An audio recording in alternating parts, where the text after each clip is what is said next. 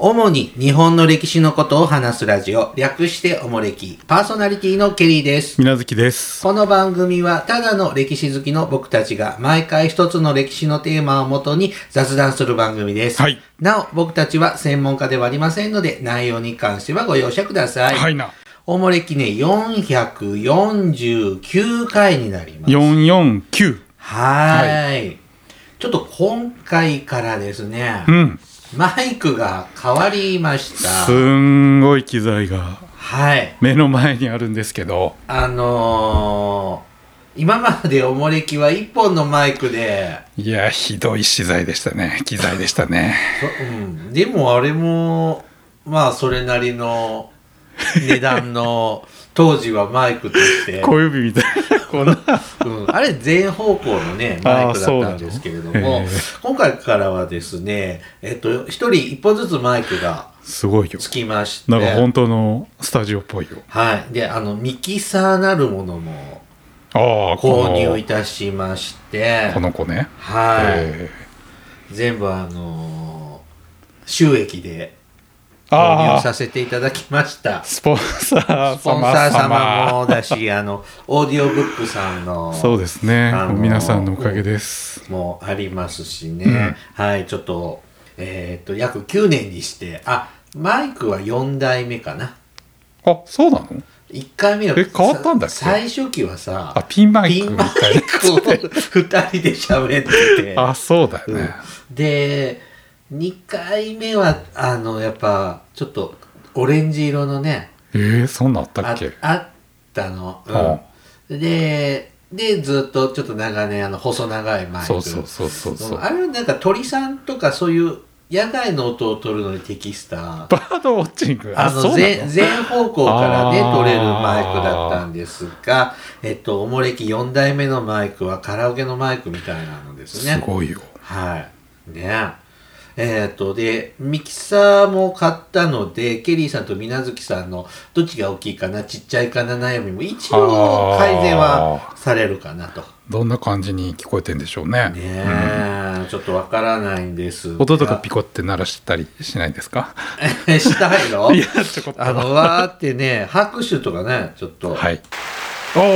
ーすごいね、あ の、これ以上の使い勝手がわからないので。わかんないまだ慣れてませんあのはいはいね。さあ、えっ、と、今回はですね、えっ、と、毎年恒例の企画ですね。うん100歳の言葉。はいはい。えっ、と、1922年、ね、今から100年前の新語・流行語。大正11年ですねはい。はい、このね、えっ、と、言葉を紹介する恒例企画をね、うんしてまいります。はい、その前にですね、なんだえっ、と、コマーシャルのコーナーです。来たはい。コマーシャルのコーナーです。はい今回ね、あの、私たちの番組で紹介させていただきますのは、はいえっ、と、産経新聞はいのポッドキャスト。おうはい。えー戦後史開封を紹介いたします。はいえー政治、経済、事件、スポーツ、文化、そして風俗。1999年に、えー産経新聞より出版された本、えー戦後史開封から、えー戦後を彩ってきたあらゆる出来事を産経新聞の記者が再取材して、えー隠されていた事実を発掘し、現代から新しい光を当てることで戦後を開封する高品質のコンテンツ。おうはい。産経新聞に過去、えー掲載された記事などを再構成したものが音声化されました。はいポッドキャスト番組の紹介ですね。みたいですねえー今回は、えー戦後の食生活で最大の革命的発明と言われる、インスタントラーメンの歴史のお話を再構成して音声コンテンツとして配信されます。はいえっ、と、1話5分から10分程度で、インスタントラーメンができる間にインスタントラーメンのことが学べちゃう番組となっております。あーそういうことかはい。はいはいえっ、はと、い全部でね、5話あります。うん第1話が、世界初チキンラーメンの誕生。第2話が、札幌一番の秘密。第3話が、浅間山荘事件とカップヌードル。第4話が「うまかっちゃん九州殴り込み」そして第5話最終話が「マルちゃん製麺の逆襲」が配信されます。で、この配信されているこの戦後史開封の番組ですが、案内役が俳優の内田健介さん。はい。で、えっ、と、セルフ読みがあるんですけれども、これがルナシーのはい深夜さんが担当されていますよ、というね、番組。で、私たちね、ちょっと事前にですね、うんあの、この番組、聞けた、聞かせていただいたのでね、はい。はい。あのーどうなんかってちょっと内容が分かってるんですけども、まだ言っちゃダメなんでしょあ詳細は言っちゃダメですけどネも。タバレはダメなんいですよやね。、あの、やっぱ私たちのごっこ遊びと は違う。そらだってプロの俳優の方でしょねで、ルルナシーって歌手の人でしょはあうはあはあん。なんかラーメン屋さんとかされてるんでしょあの方。あ、そうななんんだ。だかからそちらの方にあーね、なんか。すげえ、はいあ、すごいと思いながら聞いておりました が、皆月さん、この戦後史開封っていう本ご存知えっとね、うん文庫のやつかな不走者ってね、要するに産経新聞がやって産経新る、聞はい、のなんか1個ぐらいは読んだような気がします今から四なんか半世年紀、代別だったのかな、う、うんん四半世紀ほど前にね、そうです出ねた本ですし、半世紀前だって。四半世紀うんにあに1999年でしょ23年ぐらい99年四半世紀まだ約四半世紀じゃないああそう20年以上うんいやーああそうか怖っちょちょうどねこの頃ってあの20世紀が終わる世紀末だったからあーはいそうはいいうはいはいはい20世紀を振り返るとあかったねで昭和から平成になった時いろいもろありあまっしたたけねど昭和史を振り返るって確か本にあったがあったあったあった結構た各社から出たねいろ出ておりましたんなねやつが出ましうたんねまあ、あの、産経新聞が取材してね、うんあの、こう、出された本は、おもれきさんもうんお世話になっておりまして、あそうなの、うん、あの、例えば過去の名作、大和健、この 目えうん、漫画でしょ漫画じゃないよ、本だよ。まあ大まあ和健ってあそうあかの、産経新聞が新聞で大和武のあーあの足跡をこう取材したのが連載されてたのが一冊の本になったはいのはを見つけて、うちの番組でも。ああだから産経新聞様々なんですよ、あの、大和武シリーズは。えどなたかなんか漫画書いてありませんでしたあ、安彦義和さんも書いてましたけどもあれは全然違うものあ、全然関係ないです。あ関係ないうん失礼しました関係ありません。はい。なので、産経新聞はね、うんあの、おもれきにも大変縁もゆかりもある。それだけやはい。富士山系グループはい、ねですのでね、あの、音声コンテンツにね、馴染みのある方にはね、おすすめの番組かと思います。はまあ短いしねさらっとしてますし、まあ内容は確かに面白かったですけどね、はいちょっと聞いたらね、えー産経ポッドキャスト、戦後史開封、インスタントラーメンの歴史はね、はい全話無料で聞けます。おうえー、Spotify、Apple Podcast、Amazon Music、えー、Google Podcast などで聴取が可能です。今お使いのポッドキャストアプリでぜひ検索して聞いてみてください。はいぜひはい。以上、ポッドキャ、あ、このポッドキャストじゃないなんだっけ、コマーシャルのコマーシャルのココーーナナーーでした。はいさて、ほう本編です。こっからはい。はい100歳の言葉ですね。でしたねはい、恒例シリーズですね。うん、大正11年はい。えっ、と、参考にいたしますのは、20世紀に生まれた言葉、現代用語の基礎知識さんが編集されて、えっ、と、新潮大文庫さん、大文庫からね、発刊されている本ですが、まあ、これも、おもれきでも長い間、ずっと続いてる、何年もう9年ぐらい、9年、ああそう8年ぐらいや最ってます。初の頃からやってるんですねはいはいやってますね。あ大正11年。うんまだ大正なんですね。まだ4年ありますねねはいはい。じゃあ早速参りますよ。うん文化住宅。文化住宅はい。東京上野で平和記念東京博覧会を開幕、あ博覧会が開幕した。はい中でも、今を中心とした椅子式の生活、うん個室、ガラス窓、うん赤い屋根といった洋風の文化住宅が特に注目され、大都市郊外の文化村に次々と建てられるようになった。はい。翌年には関東大震災が起こり、これをきっかけに庶民の生活が郊外に移ることがこれに拍車をかける。うん。また大正末から昭和初めにかけては文化生活文化アパートメント文化鍋など文化〇〇という造語が大流行したうん。文化住宅うん。今今風ちょっとおしゃれなお家まあそうですね。今なんか文化住宅っていうとちょっと古臭い、うんなんかね、あの、汚いアパートみたいなイメージですけど。ボロボロでね、うんうんまあ、当時はむしろね逆の最先端というかでちょっと洋風を取りまあ入れまたあ和洋折衷というか、ね、本当の日本家屋だけじゃなくてちょっとこう応接間とかうん洋間があったりっていうような当時としてはハイカラな、一戸建てなのね団地じゃないんだねうんまあ、住宅という場合はね文化アパートっていうのもありますけどうね、んうんなるほどねまあ今だとデザイナーズマンションとか、だから雰囲気でうんうん今の今の雰囲気に例えるなら、うんまあそうちょっとです洒落てねる家ですね、まあまあちょっとアッパーの人が住むうんまあまあちょっといい感じみたいな。あれだよねなんか昭和時代の家とさ、うん、この平成時代の一戸建て住宅随分デザイン変わったよねまあそうですねもう柱とかないもんね今あー壁も全然ね全違うね部ねこう壁紙っていうかあれでうん本当に木が見えないよねおしゃれだねいいよねうちうん僕んちも古いんでどっちがいいのえおしゃれな家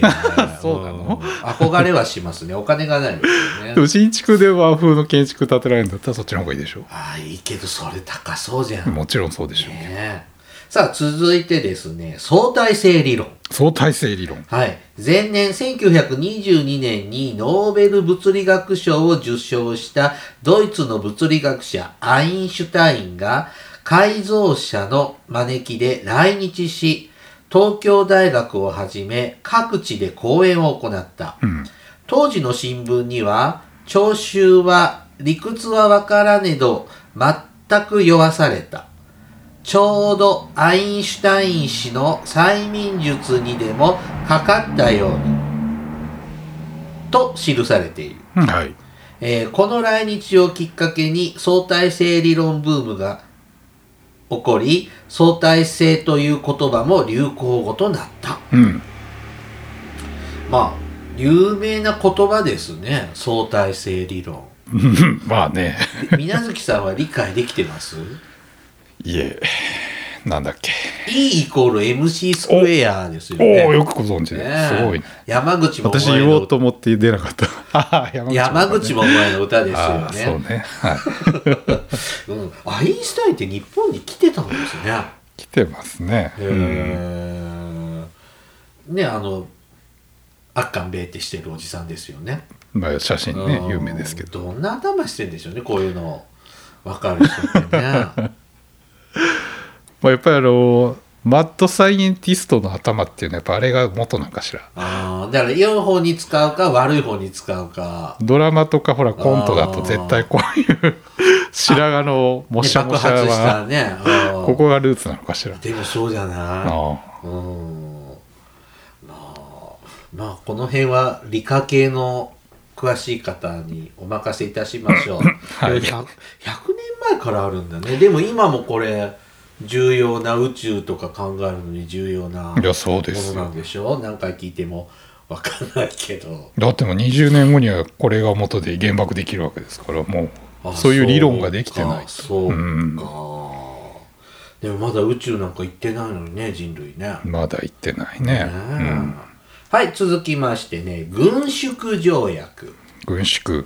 えー前年に1921年から続いていたワシントン軍縮会議は海海軍軍備制限、えごめんなさい、海軍軍備せ軍備制限条約など5つの条約を調印して会議を終了した。はい。この軍縮条約で、イギリス、アメリカ、日本の主力艦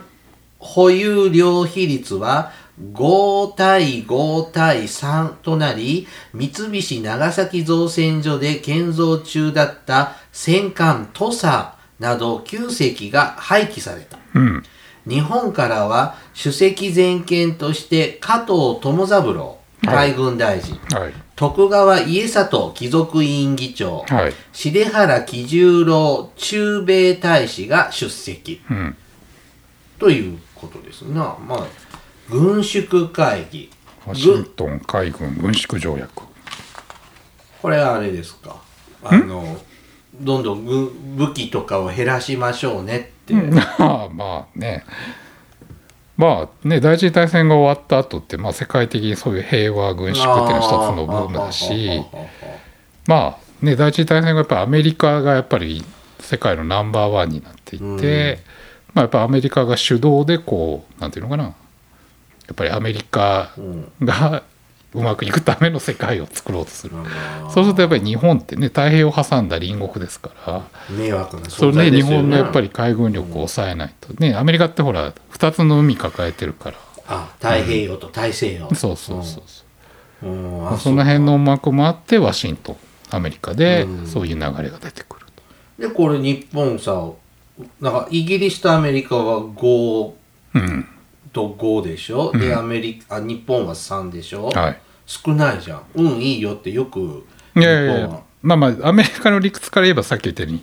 うちは両面あんだからあー2つちょうだいよって話よイギリスはイギリスはだって世界中に植民地持ってるしあーまあ世界を股にかけないといけないからちょうだいよってあそでう日本はまあアジアの端っこだし、でもロロシアは日朝戦争でやっちゃったし、まうあ、ん中国なんか当時全然話にならないから太平洋だけですからまあ半分でいいんじゃないっていう話であーでもちろんまあ日本の、ね、国内海軍を中心にももちろん反対は出ますけどね、まあ100年経っても同じこと繰り返してんですね、うん、でまあ加藤がやっぱりここで入ってますから彼あーほら前みたいに日露戦争の英雄なんで、あーまあ、彼が言ったらまあやっぱり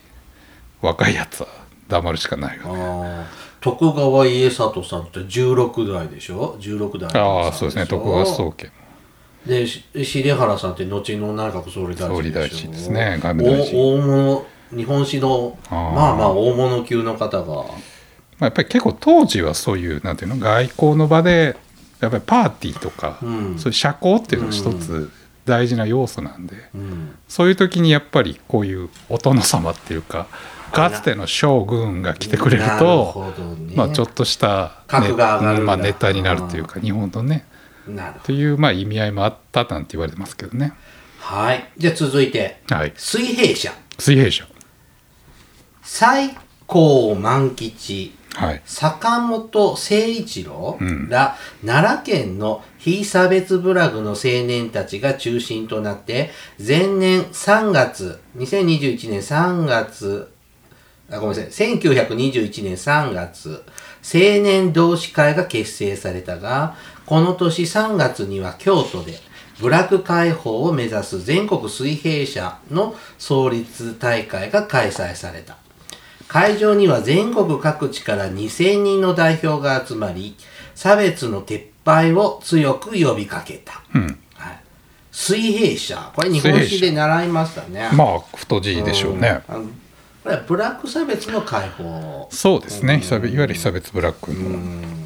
ケリーさん若い時会社勤め若い時にあの勤めてた会社は、うん年に1件1回このブラック差別のああ研修をそうですねまあ受大け体ましたねやるでしょうねうん公的なところで働けば、でうんケリーさんが当時働いてたところはなんか割とそういう集落がはい多いエリアだったそうで,、うんで今行くと、うんこの辺たたまたまこの間行ったんですけどもそ昭和30年代ぐらいに作ったあそういう方たちの村、うん住宅街みたいなのもうボロボロねあー、うんもうバラックに崩れそうまなあまあ感じね、地域によっていろんな差はあありますけどね。ああとか思いながらで江戸時代までは、うんもちろんその差別とかもあったんだけど、うまあ、逆に例えば彼らしかなんだっけ牛とか馬の皮とかねそうですね扱えないって、うんまあ、ある意味特権も伴うわけですよ、うん経済的な利権とかもあるわけじゃないですか、まあ、ある意味差別もされるし保護もされるうわけじゃない、んでも近代以降ってそういうものってねなくなってしまって、結局差別だけが残っちゃうわけですよね、今日からこの人たちも一緒ですって言われたって、やっぱり200年間あそこの地域はっていうのを簡単にやっぱりうん受け入れられないわけで結局だから特権を失って差別だけが残る、うんなんかね親なんかね、うんなんかそういう発言がありましたがうち僕なんか気にしなくていいのにってうん思ったりしたもんですけどねまだこびりついたものあるみたいですけどまだ第二次大戦後ってやっぱり今までなかなか声を上げられなかった、うん例えば女性とか、うね、僕こういうブラックとかっていうのがやっぱり声を上げていく時期ですよね。なるほどね、はい続いてですね日本共産党はい、水曜会あの水曜会月曜水曜火曜日水曜日の水曜会はいこれなんていうの行ですかね行民会かな暁の民の会暁ですねうん建設者同盟など社会主義者が集まって、7月15日頃非合法化に日本共産党が結成されたはい委員長に酒井俊彦が選ばれたうん11月コミンテルンの日本支部として承認され山川仁は機関紙前衛の7 8月合併号に無産階級運動の方向転換を書き大衆の中へ「えー、We なろうどうん」という組織方針を唱えた。はいこの年、マルクス、エンゲルスの教著、共産党宣言が酒井俊彦の役で秘密出版されている。うんもうこれ今の日本共産党の流れのものまあ一応ね決闘100年っていうふうにおっしゃってますけどあ、そうなんだ。まあまあただね、まあ、昭和期はまあほぼ壊滅状態なんで、まあ、うん連続性があるかっていうのは議論がありますけどあのー中国共産党とかなんかはいは昔からの共産主義のまあまあ感じ一応そう日です本共ね産党ってあんまりそんな現代ねイメどういーうジことがその社会主義国にしようとかそのいやいやそんなことないでしょ言ってんのあんまりなんか認識社が会主義政党じゃないですかまあそうだけど事は実いよくわからない、うーんでもなんかちょっとケリーさんはあの福祉系の仕事をしているので、うん超困った時とかああちょっと共産党の人とか、ちょっと理解度が高い共感まあまあがまあしてもらいやすいので、 なるほどねうん、うんあの何名かご知ってますけど、うん、ちょっと偏りすぎてるとちょっとお付き合いしんどいねおい考や知らえんがね、うんそれは個人的感想でしょ、まあ C さんも長いです ね、そうですね、うんはい続いて大阪労働学校はい香川豊豊彦が有産階級の独占から教育を解放すべきと大ベストセラー視線を超えての印税を基金として大阪労働学校を設立した。うん校長に就任し生物学と心理学の講義を行った。うん何ですかこれは。学校ができた。うんまあ香川も社会主義者ですけどねああ、うんな、なんかこういうのが多いのこの時代は。うんまあまあまあねだブラッからクこの時期っ解て放とかだロシア革命があって、やっぱはいりはい世界的に社会主義が一つ大きな流れになってきた、うんうんうんだから今まで社会主義って所詮は絵空事ちゃんって言ってたんだけど、うんうんまあ、初めてその革命がうん。現実問題成功ししたわけですから、うそういう中で、まあ、さっきのまあ共産、まあ、共産党なんかもバリバリその、うんソ連のたね。うん基本的に下にある組織ですけども、うんなるほど。じゃあちょっとこういう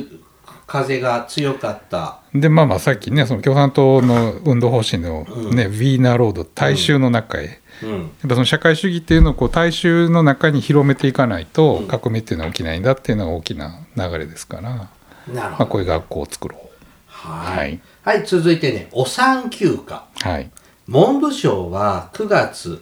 女教員、はいほぼ当時の言葉なんですね。はいうん。えっ、と、現在で言うと女性教員と保育士の産前産後の休養を有給とすることを認めるよう訓令を出した。うん出産休暇の始まりということで。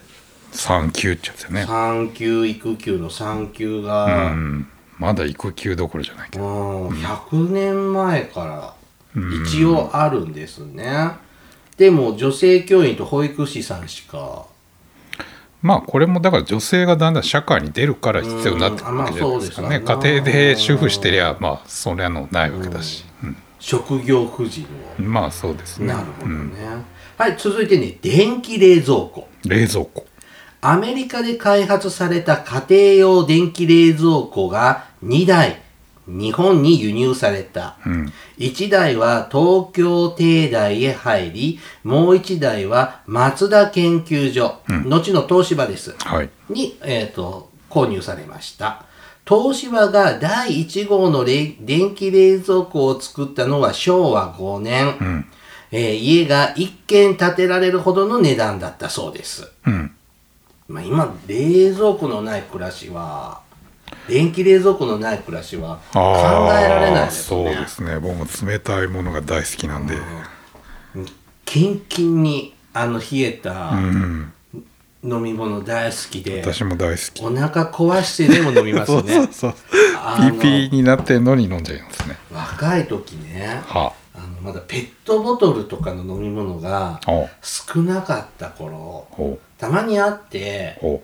それを大事に残しててはあでペットボトルに水水道水半分ぐらい入れては冷凍庫に入れてはカあチンカチンに凍らせておうでふもう一回水を入れたら常にこう冷蔵庫に氷水がああ常備されているということを発明しまして。 みんなやってるよあそうなの朝昼晩もうずっと冷水を学校とか行く時やらなかった凍らして持ってっあたりおとか茶とかねしてたね、そりゃそうだね、うんタオルこう巻いて今のねあの保温の今ポーみチとかすんごいねな水筒ですよね、まあ魔法瓶っていうかあのね魔法瓶もすごいよねね氷2日ぐらい溶けないよねいけないあれすごいですよねうん電気冷蔵庫で家一軒建つんだってまあすごいっすねはい続いてキケ万博あキケバンコクの労働者はい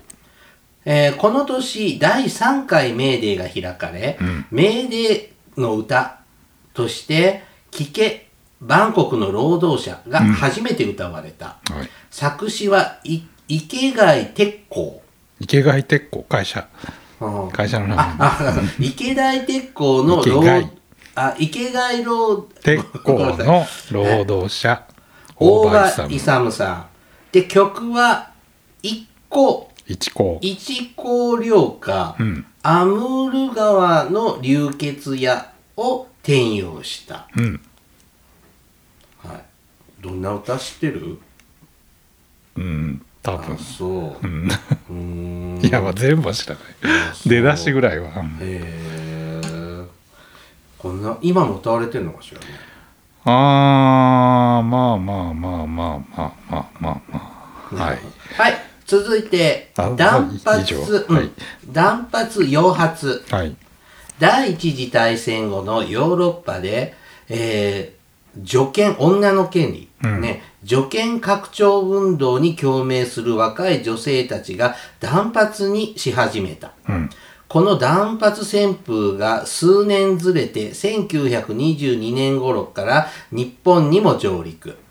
えー、はじめは流行帰りのえ陽光ああ、ごめん、陽光帰りのエリート女性に限られていたが、やがて若い女性たちの髪型に定着していった。うん一方、東京銀座の資生堂は、兜型ドライヤーを設置。うんアメリカから F ・グロスマンを迎え、新しい洋髪の紹介を始めた。はいグロスマンウェーブ実演の全国巡回も展開しましたうんということで、女性の短い髪型が流行る。まあねパーマ長でい髪でこうやっぱり結い上げるっていうのはやっぱり女性の束縛の一つのイメージなんでしょうな。うんパーマネントもするのかしらね。まあ活動しやすい短い髪でこうねパーマかけたり。アキナちゃんみたいな感じ昔の。デザイアンの頃の。えー、ボボブボブカットみたいなこんなピロンってはなんなんじゃあ なあいそうなんですか、うんまあこれが100年前の流行の髪型、まあ当時はうね、んなんですねはい続いてですねオールバックオールバック。女性かっこモガうん。の断髪に対してモボだ男性の方ですね、うんたちは、えーのモボたちの、えー髪型はこの頃からオールバックが流行り始めたとうん。 オールバックしたことありますまあありますけど。あるのおいや僕そんなお風呂とかでオールバックするしないね俺ケリーさんずっと単発なんだよあああなたはね、うん、ないですねだって髪を解いたことはないですねあ本当にうんないもんうちにドライヤ櫛あドライヤーは一応ありますけ ど、ー。いやそうだ。うん、あの櫛で解いたこと髪なあいんあででしょうブな。ラシ櫛系ないないらんでしょう。いらないですね。はい、えーじゃあ、結構、オールバックも結構、まあ、昔からあってもおかしくポない。マードってやつですな。ポマードつけてこうピターっていうのがまあこの頃のあーテカテカしてるやつね。油ねいっぱいつけてあーはい。子供の頃、そういうおじいちゃんいましたまだやりましたね。うんはなんか、匂いあるよね。あのい。まあ独特のね。のね今はこうねピシューっていうスプレーでしょうけど当時はあのこうなんていうのなんですか。こうなんか石鹸こんな塊みたいなんでしょポマードってあそう、使ったことなうい、んうん、私もないけど、うんえーなんか、ムースとかスプレーもほとんど使ったことなああ もうええわい。はい。続いて、週刊誌。週刊誌、はい。日本の新聞界の朝日、毎日の両者が、おうえーほとんど時を同じくして週刊誌をそれぞれは、えー発行を開始した。ん朝日と毎日は激しい競争意識を持って対立していた。新聞記者のスタイルは和服の着流しで背広を着ている者は洋行帰りの数人ぐらいだった。うん、創刊号はどちらとも、えータブロイド版で、うん表紙はグラビア印刷であった。うん朝日新聞さんと、毎日新聞さんが、週刊朝日週、あ、週刊朝日。毎日は週刊毎日週ってあ刊る毎の日デイリー毎日あじゃあデイリーじゃないか週刊ウィークリー、うんそんな、横文字使うのいや違うと今の今あるの毎日もあるんじゃないあ、そうなんだ。当時の記者は和服だったんですね。まあね世の中がまだそうだしね買います週刊誌って今いやーねえ誰が買うのかしら買ったことは買ってた定期的いに購や読してなまいしたねまあまあね見たい記事とか、まあ、新聞とかほらね電車の中吊りでちょっとまあこれ読んでみたいなとあーはいはいはいはかい気になる人とかがなったらまあそれだけ買うとかはありますけどね厳しいんでしょうこの雑誌業界、まあ、出版業界全般まあが今ねもう紙物全体がもう本当に大変でしょうけど厳しいですからねはいまあ確かにつり革広告もあんまり見なくなったねそう中吊り週刊広誌告ねああつり革ってあのこのうん週つり革刊にこう四角いやつそうそうそうそうあああつり革じゃない中吊りか中吊りでしょうんうんうんあの中のあるじゃんいやあるあんまいや広告あるけど週刊誌ってあんまり見なくなくない、そうかな、うん、ケリーさん地方だけかなまあ、朝日なんかちょっと硬いじゃん週刊誌うなんんうんかうんもうちょっとなんていうのどぎつい系のやつあーまが、あね、週刊実話とかね、はいはいうん、女性自身とか、うんはい続いてですねサッチもサッチもはい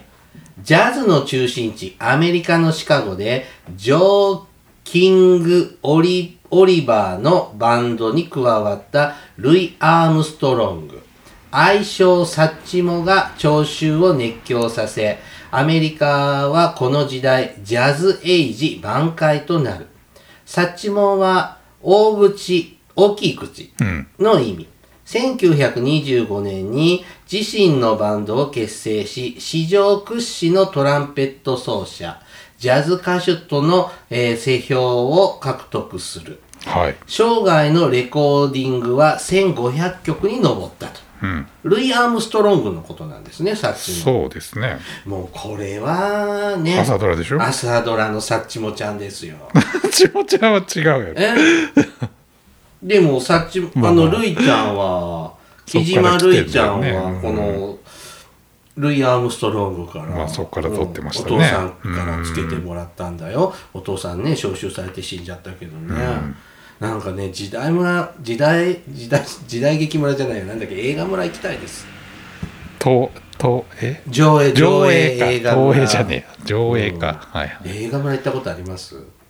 ありますよいやあなた行ってないか宮崎さんとは行ったことないけど僕本当に2回ぐらい行ったああこもう子供の頃何回か行きまとしあたる、うん行きね、たい行きたいだって今やってるよ京都の東映画村でそのじょ上映うをんなんかモチーフにしたえーなんそうか展示とか、破天荒将軍になりたい、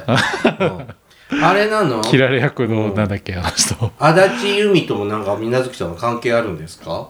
足立由美と水月さんうん、どういうことえーなんであの「カムカムエブリバディで」はああの足立由美演じる三崎すみれははあ水月なんとかの実験簿っつって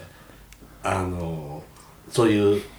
ドラマをあそうなん主演張ってるんですいよやちょっと存じ上げないあ見てないんですかいやあんまり真面目には見てないですいやもう僕仕事の忙しくない日はもう7時半ぐらいからテレビの前でスタンバイしてもうどうなるのどうなるのガってッツエリーの頃はちょっと見てたんですけど今もあ出てるよのあもう出てるけど出てるよあの子になったじゃんあのあの AKB の子ね。はい、かわ、かわえうんさなんんだっけなんていうのあれ。わかんない。川栄さかん。わえさんじゃないですかはい。もうさ、大判焼きも食べたいしさ。お前焼き売ってるよ、とこだって。で、この間ちょっと影響されて、たい焼き食べました。違うやん。うんでも一緒、似たよう、違うけど違似たよう、うな。違う、違う。うん。で、なんか、ゴザソロは並んでまで買いたいと思うね。うあーもん、なんか、いつも並んでますけどね。まあ、カムカムエブリバディは面白かった。う終わったんですか放送これ配信されてる時は頃に終は終わわっっててまるすねはいはいあの終わったばっかですね終わった直後。明日からうん。ちむちむどんどんちむどんどちんむどんどん。ああ、あの子ね。あのスカーレットに出てた沖子縄のやつねうんはいはいはいスカーレットに出てた子はいはいはいはいうん旦那さんちょっと横連帽し仕掛けた子はいはいはいはいはいうんが主人公ねはいはいうんまああのほら歴史上のさ実在した人物をモデルにした物語ってさ、うん。なんとなく展開がわかるじゃん。この頃に結婚するんだなとか、うんこの頃にお父さん死ぬんだなとか、うん。でも完全にフィクションだとまあね何。とでもなるから、まあね思いっきり載せられてますね僕 ね、うん、もう DVD 買おうかとか悩んでるぐらわかるよ。い、うんこう直後の、このね気持ちっていうのはうねん。そうでも1年経ったらなんでこんなもん買ったからそう見ないと二度と見ないと思いますでね、うん、ちょっとこのね、えーこの続きどうなるの感ドキドキ感はあのちょっとアマちゃん以来ですねちょっとこうねのめり込むとそういう気持ちはわかりますけど、はい、はいさあ最後です最後はスターリンスターリンロシア共産党中央委員会の書記長にスターリンが就任したそれまでトロツキーに比べれば目立った存在ではなかったスターリンだがレーニンの死後権力闘争時代にレーニンと並んでロシア革命を勝利に導いた人物として自身の神格化を推し進めるうんその後、レーニンはスターリンが巨大な権力を行使することに、えー懸念を持ち始めると。うんまあ、スターリン。かっこいい名前ですよね。スターリンまあ、星です よ。これ、じ実名なの違いますあ、そうなの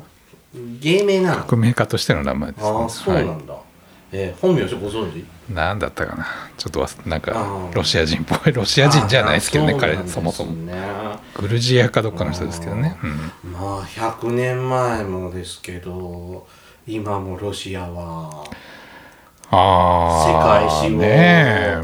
揺さぶスりタますーリねン再来かっての話ですないやさその世界中でね戦争って起こってるのずっとうん見聞きはしてるけどさ、うんヨーロッパでさ、うん戦争ってさ、うんなんか思いもしなかったねユーゴスラビアもまあ私大変だったけどさまあねロシアですから ねヨヨーロッパの人から見るとロシアってヨーロッパじゃないからね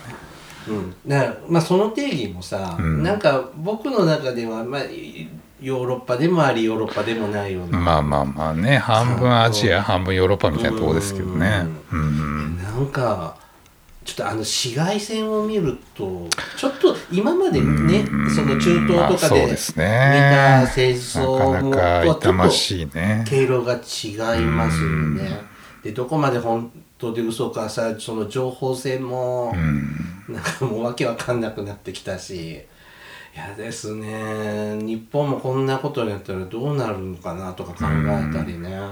まあ、どこかの国から日本も侵略されたら、侵攻を受けたら、ケリーさん多分真っ先にほう逃げます。マジかよどこに逃げんだよ山山奥こんな狭い国の中でどこに逃げるんだよお落ちうど村みたいなさ、あの、紀伊の山奥とかさ、あそうん、四国の山奥とかだったら、ううんうん来うんないんじゃないうん